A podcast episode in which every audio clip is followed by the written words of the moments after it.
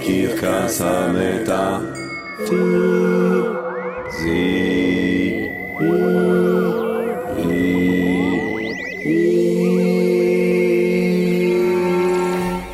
עם ג'רמי פוגל.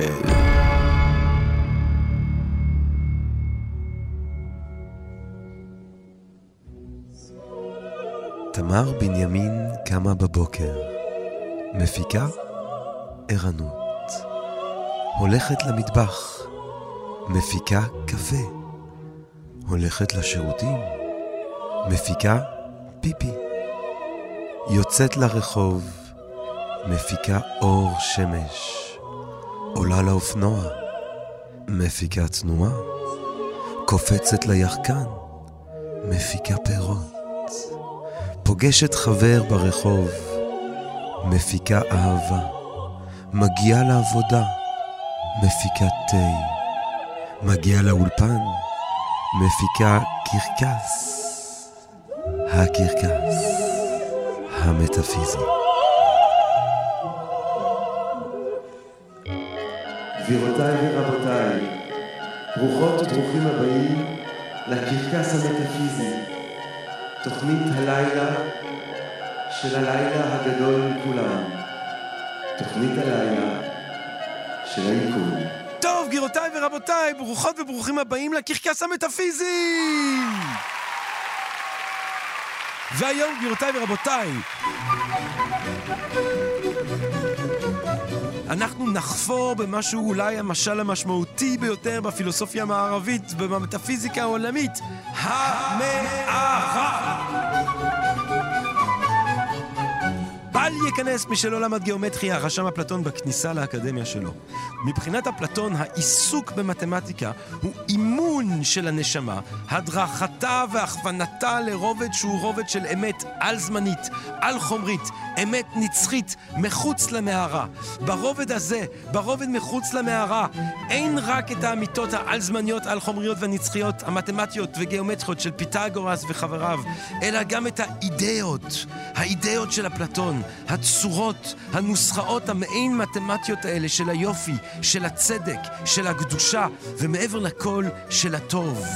כל דבר יפה, גבירותיי ורבותיי, מבחינת אפלטון, הוא רק עוגייה של תבנית היופי. כל דבר צודק הוא רק הגשמה של עצם הצדק. כל דבר טוב משקף בעצם את עצם הטוב, את האידאה של הטוב. ואיפה הם אותם האידאות המסתוריות והמשונות? מחוץ למערה. מחוץ למערה, האמת. מחוץ למערה, האמת העל-זמנית, העל-חומרית, הנצחית. משל המערה של אפלטון, גבירותיי ורבותיי. נדבר על משמעות המשל בפילוסופיה עם הפילוסוף והסופר דוקטור יניב איצקוביץ'. נדבר על משל המערה ככמעט נבואי לעידן הדיגיטלי ולעידן של המציאות המדומה עם פרופסור דורון פרידמן. וכמובן, חייבים עמוק במערה איזה תמיר וג'רמי בקראוקי. היום השמועה אומרת שאנחנו נשאיר את אלטון ג'ון. מן הסתם, אנחנו מסיימים הכי גבוה והכי נשגב והכי ויראלי שרק יכול להיות עם שירתו האלוהית של יואב עזרא. עושה לנו את הסאונד! תמיר צוברי!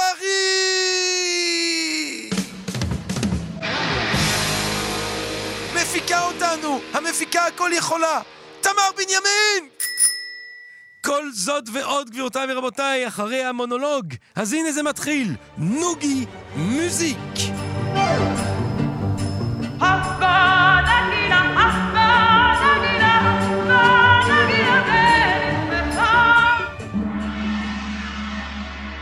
והיום במונולוג, גבירותיי ורבותיי, ציטוטים מהאתיקה של ברור שפינוזה 1677, יס!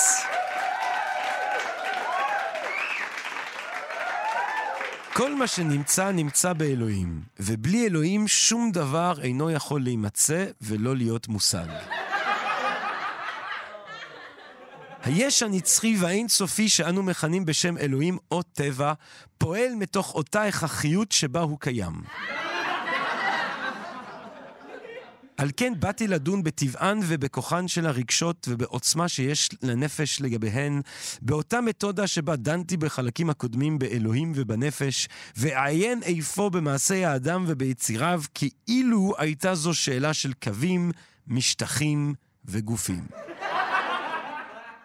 הנצח אינו מוגדר על ידי זמן ולא יכול להיות לו יחס זמן. ובכל זאת אנו חשים וחווים בניסיוננו שהננו נצחיים. האהבה השכלית של הנפש לאלוהים היא חלק של האהבה האינסופית שאלוהים אוהב בה את עצמו. כל דבר מעולה הוא קשה, כשם שהוא נדיר. האתיקה של ברור שפינוזה, גבירותיי ורבותיי, תודה רבה! טוב, גבירותיי ורבותיי, וכדי להתחיל לחשוב על המערה של אפלטון, אנחנו שמחים, מתגאים, נרגשים מאוד לארח כאן את הפילוסוף, הסופר, האושייה התרבותית, הרוחנית והמטאפיזית, דוקטור יניב איצקוביץ'. דוקטור יניב איצקוביץ' למד בתל אביב ובאוקספורד, ופוסט-דוק הוא עשה בקולומביה, וכתב אה, ספר ב Oxford University Press על Wittgenstein's ethical thought, אבל בשנים האחרונות בעיקר מכירים אותו בארץ הקודש כסופר דגול, אה, דופק ב-2007, אדם וסופי ב-2009, דיני ירושה ב-2010, תיקון אחר חצות ב-2015, ואף אחד לא עוזב את פאלו אלטו שיצא ב-2020 ונכנס לרשימה הקצרה לפרס ספיר. גבירותיי ורבותיי, אנחנו מתרגשים מאוד לארח אותו. יאני ויצקוביץ', ערב טוב! ערב טוב, ג'רמי, אני תמיד צריך להזכיר לעצמי שכשרוחי נופלת אני חייב להתקשר אליך ולבקש ממך להציג אותי. האמת היא, תתקשר אליי. אני הייתי מאוד שמח אם היית מתקשר אליי לפעמים. אה, יניב איצקוביץ', ישר כן. לברית הצוואר. קודם כל, היה לי מאוד חשוב לדבר איתך על זה, כי אני יודע שאתה תופס את משל המערה כמה שבעצם מכונן במובנים רבים את הפילוסופיה המערבית. אז בוא נתחיל ותסביר לנו מהו משל המערה, ולמה לדעתך הוא מכונן את הפילוסופיה המערבית באמת. טוב, משל המערה מאת אפלטון, ספר אה, זין בפוליטאה. קודם כל הוא מראה את המקור הפילוסופי של כל הדברים, מנבא את העתיד הפילוסופי של כל הדברים. הוא מספר לנו בעצם סיפור מאוד אה, יפה על אנשים שיושבים במערה, והאנשים האלה כבולים מכף רגל ועד ראש, שממש לא יכולים להזיז את הצוואר שלהם, והם מביטים לאן שהם אמורים להביט, אל איזושהי חומה שיש במערה, ומאחוריהם יש איזה אש, וגם אור השמש ככה נכנסת מאיזה פתח, ובעצם כל חייהם הם רואים רק את הצללים שלהם ושל אחד של השני ושל כל מיני צורות שהולכות ככה מעל החומה, והם אה, מן הסתם חושבים שהצללים האלה הם אמיתיים, כי הם mm. לא מכירים שום דבר אחר. לא יודעים שיש עוד דברים, הם גם לא יודעים שהם קשורים. ככה הם רגילים לחיות את חייהם.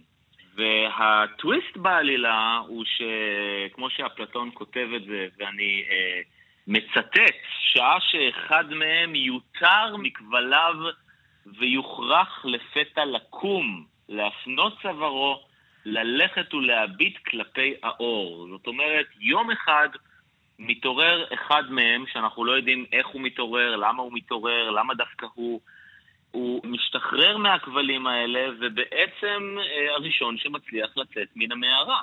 ומה שהוא רואה הוא בעצם את אור השמש, הוא רואה את האמת. הוא mm. רואה שכל חייו הוא היה אה, אסור בכבלים ואזוק, וכל מה שהוא חשב לאמת אה, הוא שקר ולהפך. הוא כמובן, אה, מתוך מחויבותו לאמת ולאור השמש, חוזר חזרה אל אנשי המערה ומבשר להם את מה שהוא אמור לבשר להם. והטוויסט האחרון בעלילה הוא שבמקום להקשיב לו, הם הורגים אותו. בדיוק כמו שכמובן אתונה רצחה או הוציאה להורג את אה, סוקרטס ב-399 לפני הספירה. ודאי, ודאי. עכשיו, אז, אז אפשר באמת להגיד שזה משל של אפלטון על חברו, מורו, רבו, אה, אה, סוקרטס, אבל אפשר גם לומר שזה משל הרבה יותר רחב, על בעצם הבסיס הפילוסופי של כל הדברים, והוא שהעולם שאותו אנחנו רואים וחווים, עולם התופעות, אה, היום-יום שבו אתה ואני מתנהלים, כולל השיחה הזאת שמתנהלת עכשיו בינינו, היא בסך הכל אה, הצללים שבמערה. Mm. מאחורי כל התופעות האלה יש איזו אמת, יש איזו שמש, שלכולנו, טוב, אולי לך לא, ג'רמי, כי אתה באמת הכי קרוב לשמש שאני מכיר, אבל לרוב בני האדם... יש איזו רתיעה מאוד גדולה מהשמש הזאת, שאפילו שכשחוזרים למערה ומספרים להם על השמש הזאת, הם מסרבים לקבל את זה. זאת אומרת ש, שבעצם משל המערה, המערה של המשל זה העולם הזה של ההתהוות, של החומר, של השינוי המתמיד, ומחוץ למערה זה עולם האידאות. אותן בדיוק. הצורות המעין מתמטיות שהן עצם היופי, עצם הקדושה, עצם הצדק, עצם הטוב. שזה העולם של האמת העל-זמני, העל-חומרי, הנצחי, האפלטוני. נכון, ואתה יכול לקחת את זה, זאת אומרת, אה, במקרה של אפלטון, זאת השמש. כל פילוסוף אחר יכול להציג שמש אחרת, mm. אבל היא בטוח לא תהיה השמש של uh, עולם התופעות. אני חושב שזה משל מאוד מאוד מעניין, מכיוון שיש פה, אתה יודע, אפשר uh, כמובן uh, להציג את כל הרבדים והמשמעויות שאפשר לגזור מזה, אבל יש פה איזה... איזו תפיסה שמונחת בבסיס, שהיסוד של העולם הוא נסתר מאיתנו. אנחנו לא יכולים להגיע אליו, אנחנו צריכים איזשהו אה, מתווך ש, ש, שיספר לנו עליו, כי אנחנו עצמנו כל הזמן נחשפים, מהרגע שאנחנו נולדים, אנחנו נחשפים בעצם רק לצללים האלה. זאת אומרת, אבל אז, אז אתה אומר מבחינתי, אני, חוש, אני רואה את המשל הזה כמשל מכונן אה, לפילוסופיה המערבית, מפני שרעיון אה, מתמשך אה, בפילוסופיה המערבית זה שהעולם, כפי שאנחנו תופסים אותו, העולם אה, של התופעות, של ההתהוות, הוא לא המילה האחרונה. יש מאחוריו עולם...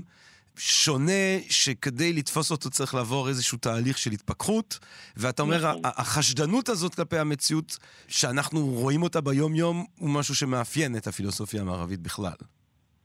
בהחלט, ואתה אפילו יכול לקחת את זה מהפילוסופיה המערבית להתפרקות שלה. Mm. זאת אומרת, הרגע שבו הפילוסופיה המערבית מתחילה להתפרק, הוא הרגע שבו האנשים במערה, זאת אומרת, אנחנו מתחילים לשאול, רגע, רגע, רגע, רגע, מה הפילוסוף הזה? שפתאום משתחרר בצורה מוזרה, ופתאום הוא רואה את האור והשמש. מה מקור הסמכות שלו? מי נתן לו את הזכות בכלל לטעון שאפשר לצאת מהמערה הזאת, שיש לנו גישה למשהו אחר? אולי בכלל מדובר במשוגע, אולי מדובר על מישהו שאנחנו לא צריכים להאמין להנחות היסוד שלו. Mm. אולי בצדק צריך להרוג את הפילוסוף הזה, ותראה איך הפילוסופיה הקלאסית המערבית התחילה מאותו ניסיון ללכת ולגלות את השמש הזאת עד ל... אתה יודע, להתחלה של ההתפרקות. רגע, מי זה אותו סובייקט שמתבונן, ובאיזה שפה הוא משתמש, ומהם המושגים שהוא מסגל לעצמו, האם הוא ממציא אותם, האם הם אמיתיים, והאם בכלל ניתן לחשוב על המציאות באופן כזה נכון. רציונלי. אולי מאחורי, איך אומר ניטשה, מאחורי האשליה אולי יש רק עוד אשליה. בדיוק. אולי בכלל בדיוק. יש מערה ואין שום דבר חוץ ממערה. בדיוק. אולי המערה היא בתוך מערה אחרת. כן, כן, כן, עד לוויטקנשטיין שבא ואומר לנו את כל מה שאנחנו צריכים לדעת מונח לפנינו בגלוי. התפקיד של הפילוסופיה זה רק לתאר את מה שקיים ולא להסביר את מה שאנחנו חושבים שמונח ביסוד התופעות. אז אתה ממש רואה את המשל הזה, גם יוצר את כל הפילוסופיות הגדולות, אבל גם אחרי זה מאפשר את הפירוק שלהם. אני גם מאוד אוהב את, ה, את ההיסק החינוכי, זאת אומרת, ההיסק החינוכי של אפלטון, כי הרי הוא כותב את זה באמת בפרק ז' של הפוליטאה, שבו הוא מדבר על חינוך, והרעיון שאי אפשר בעצם להחדיר ידע, אפשר רק לנסות לכוון אנשים. זאת אומרת, גם אם אתה חוזר למערה אחרי שראית את הדברים באור השמש, ואפילו אולי ראית את השמש עצמה, אתה לא יכול להסביר לאנשים שהם בתוך המערה מה קורה מחוץ לה. אין להם בכלל את הכלים להבין את זה, אתה רק יכול לנסות לכוון אותם ולעודד אותם לצאת. זאת נקודה פנטסטית, שאגב, גם היא השפיעה על הפילוסופיה המערבית, כי אנחנו רואים בעצם את הניסיון של הפילוסוף להעביר את הפילוסופיה שלו. אז אצל אפלטון ואריסטו ובפילוסופיה היוונית, אלו היו סיפורים גדולים, סיפורים מיתולוגיים וכיוצא בזה, אבל אצל דקארט למשל, אתה יודע, כמה שנים אחרי זה, כמעט אלפיים שנים אחרי זה, אנחנו רואים איזשהו ניסיון להחדיר את הפילוסופיה שלו דרך תהליך רגשי שכל אחד מאיתנו אמור לעבור באיזושהי mm. כתיבה אוטוביוגרפית, כתיבה אישית, שאמורה להגיד לנו, לא, אני לא עכשיו בא מלמעלה ומספר לכם איזה סיפור גדול, אלא אני עצמי עובר את הדבר הזה, ואני רוצה גם להזמין אתכם לעבור את זה בעצמכם, אחרת אתם לא תבינו אותי. אני רוצה לשאול אותך, כ- כ- כבן אדם שמשלב את שני הדיציפלינות הזה, כסופר ופילוסוף, כפילוסוף וכסופר, הכוח הזה של, של משל המערה, אתה חושב שהוא כוח פילוסופי או כוח ספרותי קודם כל? זאת אומרת, האם הכוח של, של משל המערה זה הכוח הרעיוני הזה שטמון בו, או האם פשוט אפלטון, ואולי כנגד, כנגד התנגדותו לסופרים, אה, הוא סופר גאון שפשוט עלה על משל שהוא memorable, שהוא striking, שהוא נשאר איתנו. מה אתה חושב הוא סוד ההצלחה של ה... שאלה נהדרת. אני חושב שגם וגם. אני חושב שאי אפשר להפריד את הפילוסופיה של אפלטון מהכתיבה הפנומנלית שלו. כן. והרעיון הזה של אה, הפרדה בין עולם התופעות לממשות, אתה יודע, זה לא רעיון שאפלטון המציא. נכון. אה, אפלטון כבר נולד לתוך המסורת הזאת, אבל באמת היכולת הספרותית להביא משל כל כך חי, שכל אחד יכול לקרוא ולהזדהות איתו, וכל אחד יכול לחשוב, רגע, אולי גם אני כלוא באיזה מערה, ו... ו- ואי אפשר להפריד בין השניים, ואני מציע לכל אחד ממאזיננו היקרים לקרוא את הפוליטאה ואת אפלטון באופן כללי. לגמרי, לא לפחד ללכת uh, למקור. לא לפחד, לא לפחד. תגיד, האם אתה חושב שספרות היא המערה ופילוסופיה היא מה שיש מחוצה לה?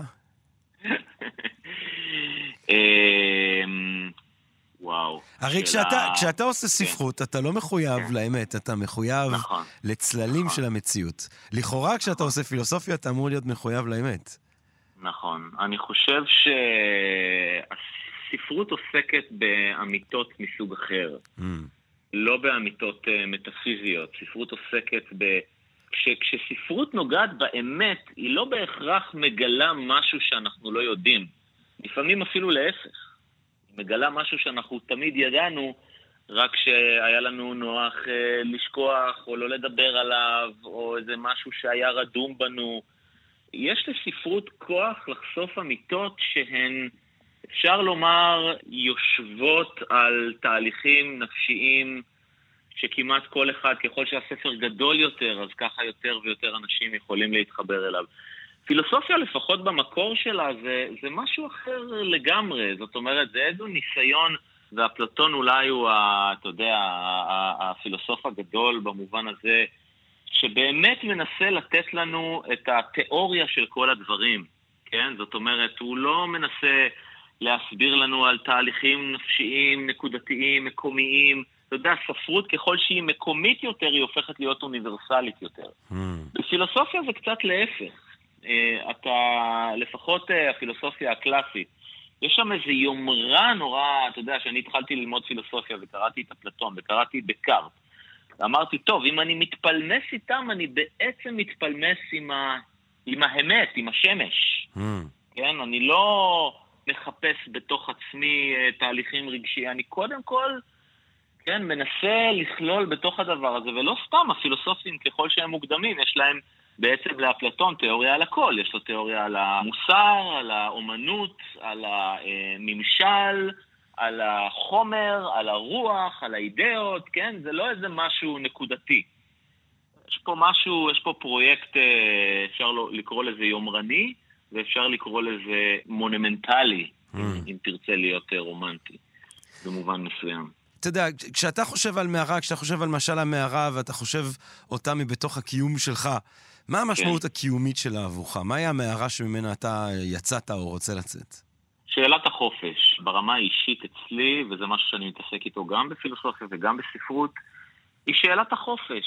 אה, בעצם, האם יש לנו אפשרות להיות חופשיים, לא להיות מותנים באופן חיובי או שלילי על ידי אי אלו גורמים חיצוניים? האם, אנחנו, האם, האם בעצם יש לנו את האפשרות להיות אותו פילוסוף מהמערה שקם ומשחרר את הכבלים ויוצא החוצה, כן? אה, זאת שאלה שאותי באופן אישי מאוד מאוד מעניינת, ואני חושב שהיא רלוונטית להרבה מאוד דברים. אתה יודע, יגידו אנשים, אה, ברור שיש לנו חופש, אתה יודע, הנה, ההורים שלי אמרו לי ככה ואני עשיתי ההפך. זה לא בהכרח אומר שאתה חופשי, כי יכול להיות שאתה מותנה באופן שלילי על ידי מה שההורים שלך אמרו לך. Mm. שלא לדבר על זה שאתה, יש לך גוף, ויש לך DNA, ויש לך תורשתיות מסוימת. זאת אומרת, האם יש בכלל את האפשרות שאפלטון מדבר עליה, האם זאת אפשרות מציאותית, או שכמו שאתה אומר, זה עוד אשליה, זה עוד מערה בתוך מערה.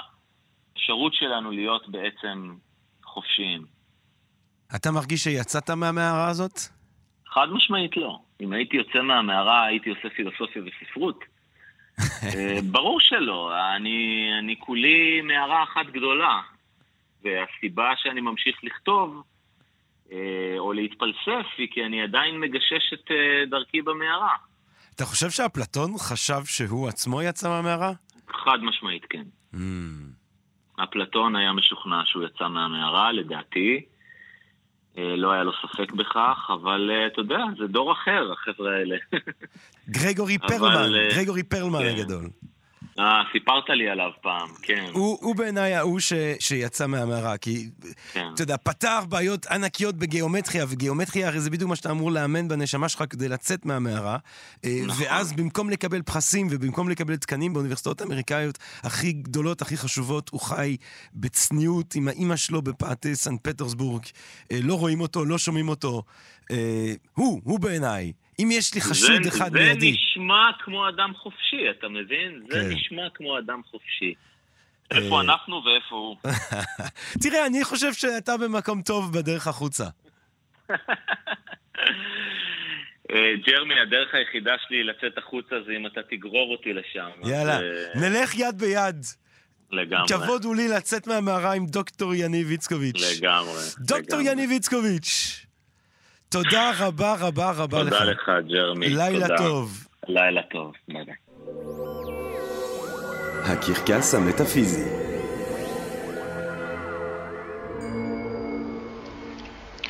A Fields Medal is awarded to Grigory Perelman from St. Petersburg.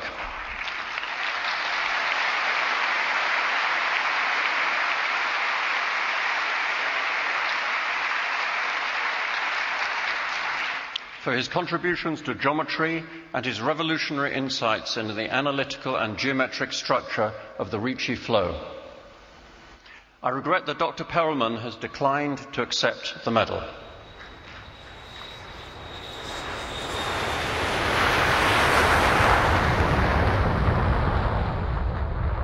גבירותיי ורבותיי, אחרי שדיברנו על משל המערה וההקשר המקורי שלו אה, באפלטון, נדמה לי אה, שיהיה מרתק לחשוב את המערה בהקשר הדיגיטלי הנוכחי והעתידי, האם המציאות המדומה אולי היא ההתגשמות של הנבואה הזאת של אפלטון, ומה המורכבויות והבעייתיות של הסיפור הזה.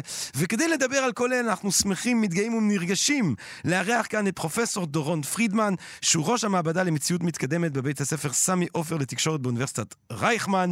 אה, פרופסור דורון פרידמן, לילה טוב. אהלן, מה נשמע? גם אני שמח, גאה ונרגש. תראה, אה, פרופסור פרידמן, אני פשוט רוצה לשאול אותך באמת, אם אנחנו חושבים על הדימוי הזה של משל המערה, כן? אה, אפלטון אה, מבקש מאיתנו לשים לב שהמציאות הזאת, הנוכחית שלנו, ההתהוות הזאת, היא לא האמת האמיתית. האמת האמיתית, אם תרצו, היא מעבר למערה במציאות העל-זמנית, העל-חומרית, האידאית שלו. אבל בצורה הרבה יותר מוחשית, אנחנו מגיעים לשלב בהיסטוריה של ההתקדמות האנושית, שבה באמת אנחנו יכולים ליצור לעצמנו מערה, אנחנו יכולים ליצור לעצמנו מציאות מדומה לחלוטין, אה, שבה אה, קצת עוד טכנולוגיה, אולי כבר אי אפשר יהיה לומר את ההבדל בין המציאות החיצונית למציאות המדומה הזאת. איזה מהבעיות המוסריות שאתה רואה עולות מהסיטואציה הזאת, אם בכלל? רגע, בוא, אפשר, לפני שאנחנו מגיעים לבעיות המוסריות, mm. אז אני רוצה באמת להגיד שזה, להיות בטוח שאנחנו מבינים שזה כן רלוונטי. ואפילו אחד המתקנים הראשונים של וירטואל ריאליטי קראו לו מערה. Mm, מעניין. לא, לא במקרה. לא ידעתי את זה אפילו. אה, זה נקרא קייב. כשאני נכנסתי לתחום, אז המשקפיים האלה, שעוד מעט אנשים יכירו, הם היו נורא נורא כבדים. ואז השתמשנו בחדר עם הקרנה סטריאוסקופית על הרצפה והקירות, וזה נקרא CAVE. ואני חושב שזה עם tribute לאפלטון, לחבר'ה שלכם. עכשיו, אם אני מבין נכון, ופה אני אשמח לדעת, אני חושב שחלק מהפרשנות של המשל המערה זה שאנחנו לא תמיד יכולים לסמוך על החושים שלנו. Mm. וזה בדיוק מה ש virtual reality עושה. זה מכונה אולטימטיבית לעבוד על החושים. מרתק. אז אם אנחנו נחשוב את, ה, את, ה, את העניין המוסרי, זאת אומרת, מבחינת אפלטון, אה, עלינו לצאת מהמערה. גם אם יותר כיף במערה, גם אם נוח לנו במערה, אנחנו צריכים לצאת מהמערה, כי יש איזשהו ערך לאמת כשלעצמו. ואני תוהה, בתרבות שלנו, בחברה שלנו, אה, האם בכלל אנחנו מסכימים עם אפלטון? האם במצב, ברגע שהקייב הזה, ש, שיהיה מספיק מפותח טכנולוגית, לא יהיה עדיף לנו להישאר בו וליהנות מעולם דמיוני מושלם?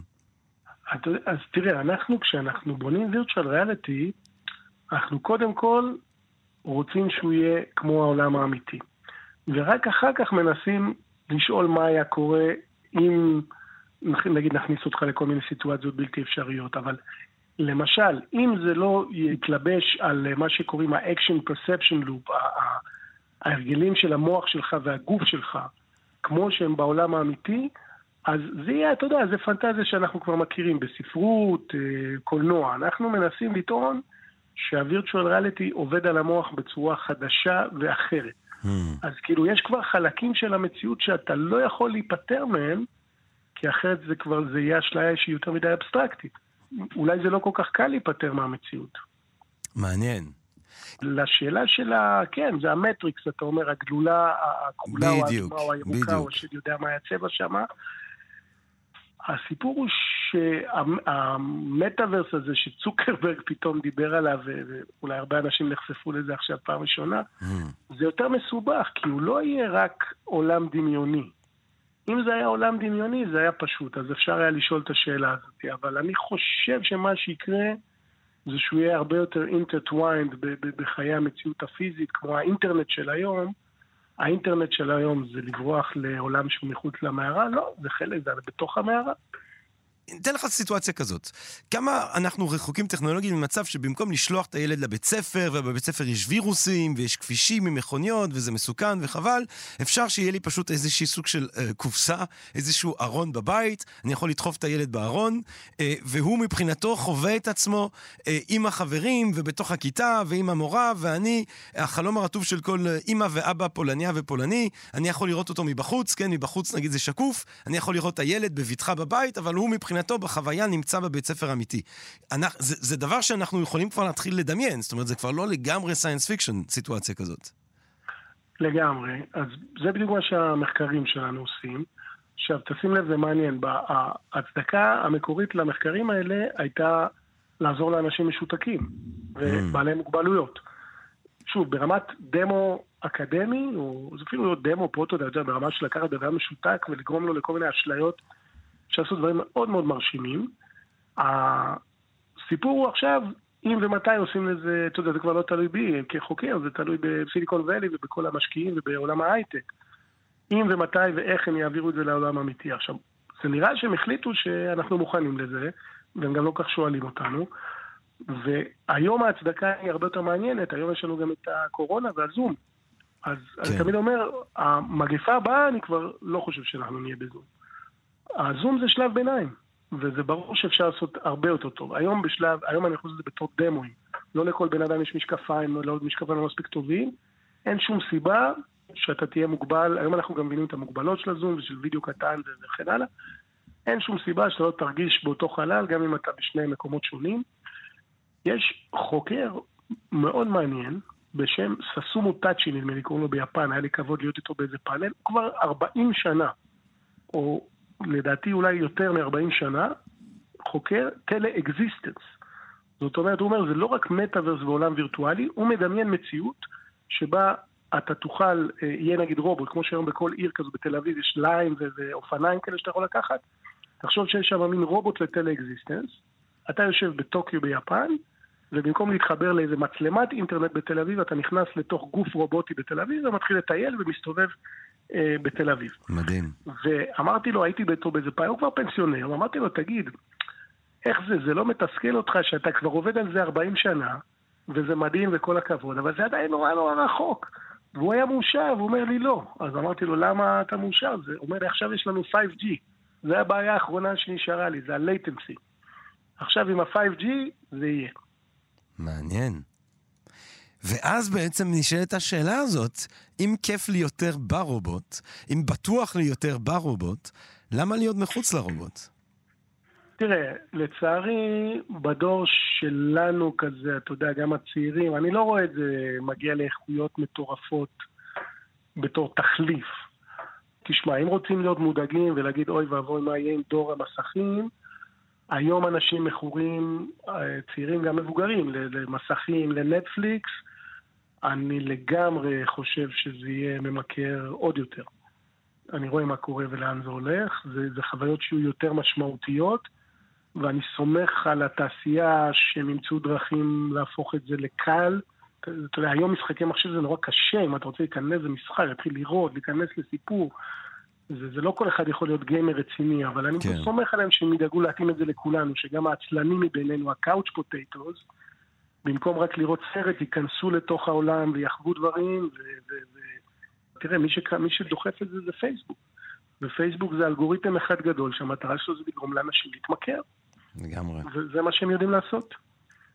לאפלטון יש את ההנחה הזאת שככל שמשהו יותר קיים, אז הוא גם יותר אמיתי והוא גם יותר טוב. כאילו, יש את היררכיית הממשויות, זאת אומרת, מחוץ למערה זה קיים יותר ממה שקורה בתוך המערה. העולם שאנחנו יכולים להתעורר לו דרך החניכה הארוכה הזאת שהוא מתאר אותה, שמוציא אותנו מהמערה החוצה לעולם שהוא יותר קיים, ליותר אמיתי ולכן יותר טוב. עכשיו, אני לא חושב שאנחנו שותפים להנחה הזאת, ובגלל זה אני כל הזמן בעצם חוזר לשאלה הזאת של ברגע שהבעיות הטכנולוגיות שהאיש היפני הזה שדיברת איתו אה, חשב שזה ה-5G זה הפתרון, אבל בסדר, אז גם, אז, אז עוד עשר שנה, עוד עשרים שנה, עוד שלושים שנה, ברגע שנפתור את הבעיות הטכנולוגיות, תישאר השאלה בעצם המוסרית, האם יש משהו למציאות המקורית שהוא יותר טוב, יותר חשוב, שהוא משמעותי, שהוא, שהוא דורש מאיתנו להישאר בה, לא לזנוח אותה. ואני לא יודע אם יש כזה דבר.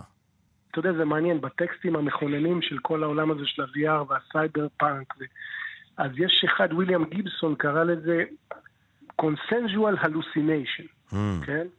עכשיו, יטענו הפילוסופים, לא אני, אתה פילוסוף אני חושב, שהמציאות היא אה, consensual hallucination, ויכול להיות שהמציאות האובייקטיבית היא שונה מאוד מזאת שאנחנו חשים בחושים. יש, אתה יודע, יש טענה שכל הסיפור של אפילו זמן ומרחב זה מה שנקרא species specific illusion. זאת אומרת, נכון. יכול להיות, אנחנו חווים את העולם בזמן ובמרחב, אבל אולי הטלפים אה, חווים אותו בממדים אחרים לגמרי. עכשיו, תראה איזה יופי, שבזכות המדע, ולא רק המדע, הטכנולוגיה, אנחנו יוצאים מהמערה שהאבולוציה שמה אותנו בה.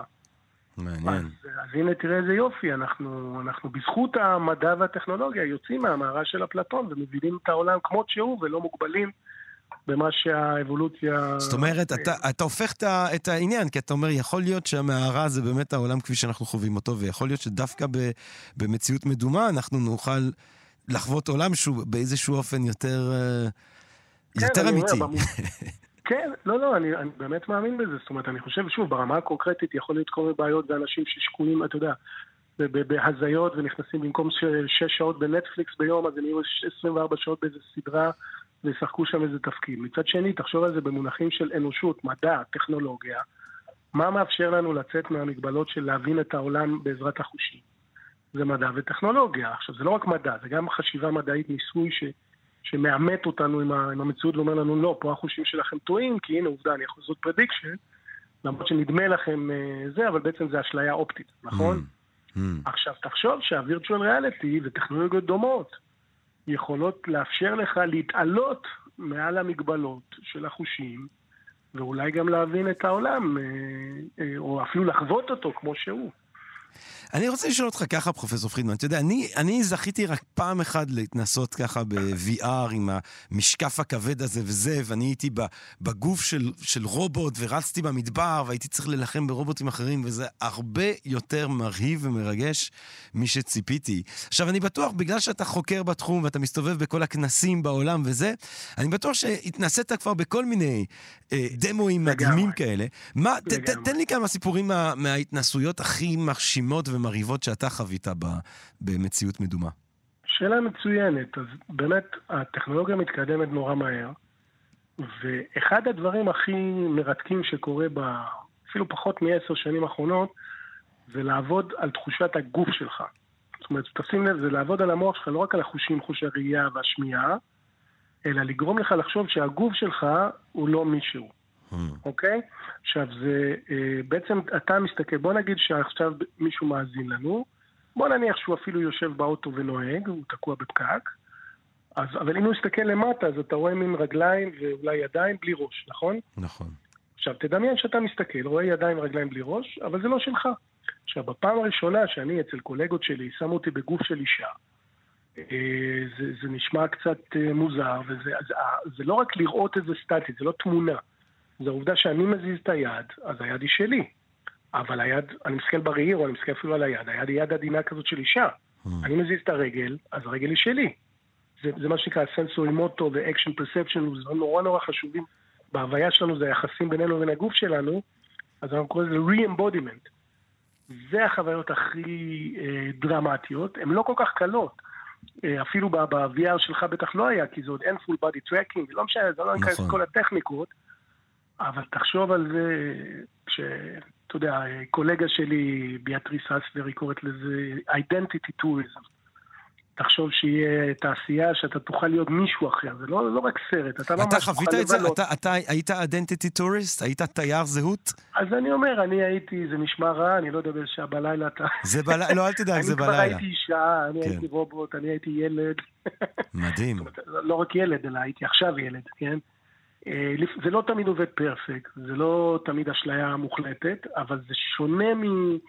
אתה יודע, מספר שאתה מדמיין או מזדהה, או אפילו ממשחק מחשב שיש לך איזה דמות קטנה ורצה, זה, זה עובד ברמה אחרת על המוח, וזה כרגע זה, זה הדבר, בוא נגיד, זה המפתח.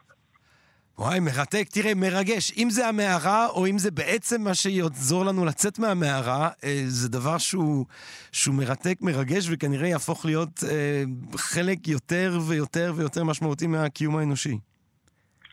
אני שמח שאתה מסכים איתי, כי יש, יש הרבה אי-הבנות לגבי התחום הזה, חששות לפעמים מוצדקים, המון אי-הבנות, המון חושבים ככה, אתה יודע, אנחנו תמיד מנסים להסביר, לא, אני כבר... היום זה יותר קל להסביר, זה לא רק משחקים, בואנה, זה חתיכת ממשקות, התממשקות 아, לא, זה חדשה. מהפך, זה, זה חלק מהמהפכה המשמעותית ביותר שעברה על הזן האנושי, אני חושב. התממשקות בין אדם לטכנולוגיה, לחלוטין. אתה תגיד לי למה, אתה מבין למה זה? למה בני אדם רוצים להתמזג עם טכנולוגיה? אולי, אולי כי הטכנולוגיה היא מפתח לאלמותיות. אולי זה הפחס זה בסוף. זה אחד השערות והדחפים, כן. אבל זה, זה כאילו קו-אבולוציה של אנשים, אבל זה, זה, זה טכנולוגיה. ואתה גם נהיה כל יכול. ברגע שאתה יכול להיות ילד, אתה יכול להיות אישה, אתה יכול להיות גבר, אתה יכול להיות כלב, אתה יכול להיות רובוט, אתה נהיה כל יכול. נכון, נכון. ואני חושב שזה לא נורא רחוק, שאולי עוד מעט ילדים, אתה יודע, במקום רק לראות בווידאו של כל הסלבס, יוכלו להיכנס לגוף של הסלבס. תחשוב מה זה יעשה לחברה, וזה לא רחוק מאיתנו. חלק מהדברים שדיברנו עליהם עכשיו זה עשרות שנים, חלק זה שנים בודדות. כדאי לנו להתחיל באמת לחשוב על המשמעויות של הדברים האלה, כדי שלא רק נהיה מנוהלים על ידי הטכנולוגיה, שגם uh, נתהה לגביה ונהיה מפוקחים לגבי העולם החדש הזה שאנחנו נכנסים אליו. לגמרי זה מה שאנחנו ננסה לעשות במעבדות. גם להיות חלק מהמשחק ולחקור ולקדם את זה, אבל גם לשאול שאלות ביקורתיות, להבין, לנסות להבין את ההשפעות לפני שזה קורה, לידע את הציבור, כמו שאנחנו עושים עכשיו, מה שנקרא. כן. פרופסור לגמרי. דורון פרידמן, וואו, טירוף. תודה רבה, רבה, רבה, רבה, רבה לך, מרתק. בכיף, תבוא לבקר ב-VR אצלנו. או, באמת? אני יכול? בוודאי. יאללה, אני מגיע. הרצליה. תודה רבה לך, לילה טוב. אני אבוא, אני ארצה. תודה רבה, פרופסור פרידמן, לילה טוב. ביי, תודה. טוב, גבירותיי ורבותיי, ברוכות וברוכים השבים לפינה שלנו, תמיר וג'רמי בקראוקי. היום הרבה רגש, תמיר. השתחרר. הנה זה קורה. It's a human sign when things go wrong. When the scent of her lingers and temptation strong into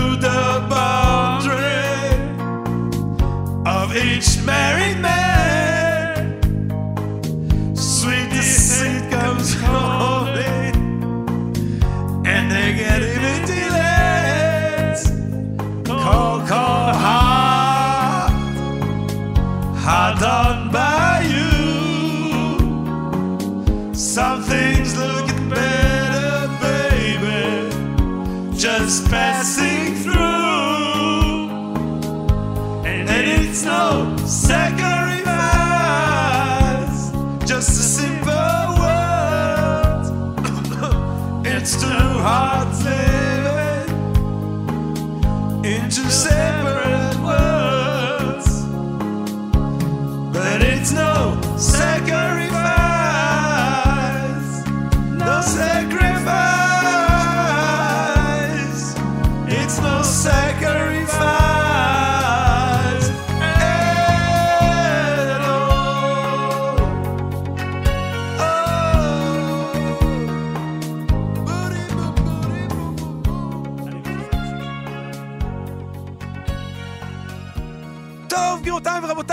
היה הקרקס המטאפיזי שלנו היום, המערה, ואנחנו רוצים להודות לדוקטור יניב איצקוביץ', אנחנו רוצים להודות לפרופסור דורון פרידמן, אנחנו רוצים להודות כמובן לאלטון ג'ון, אלטון אם אתה שומע אותנו אוהבים אותך, אנחנו רוצים להודות לתמר בנימין המפיקה שלנו הכל יכולה, אנחנו רוצים להודות לאיש הסאונד שלנו תמיר צברי, אנחנו רוצים להודות לחן עוז שמקליטה אותנו כאן היום באולפן היום, וכמובן גבירותיי ורבותיי אנחנו מסיימים הכי גבוה, הכי נשגב, הכי עילאי שרק יכול להיות, עם שירתו הנשגבת של יואב יהובה עזרא. על שלושה דברים העולם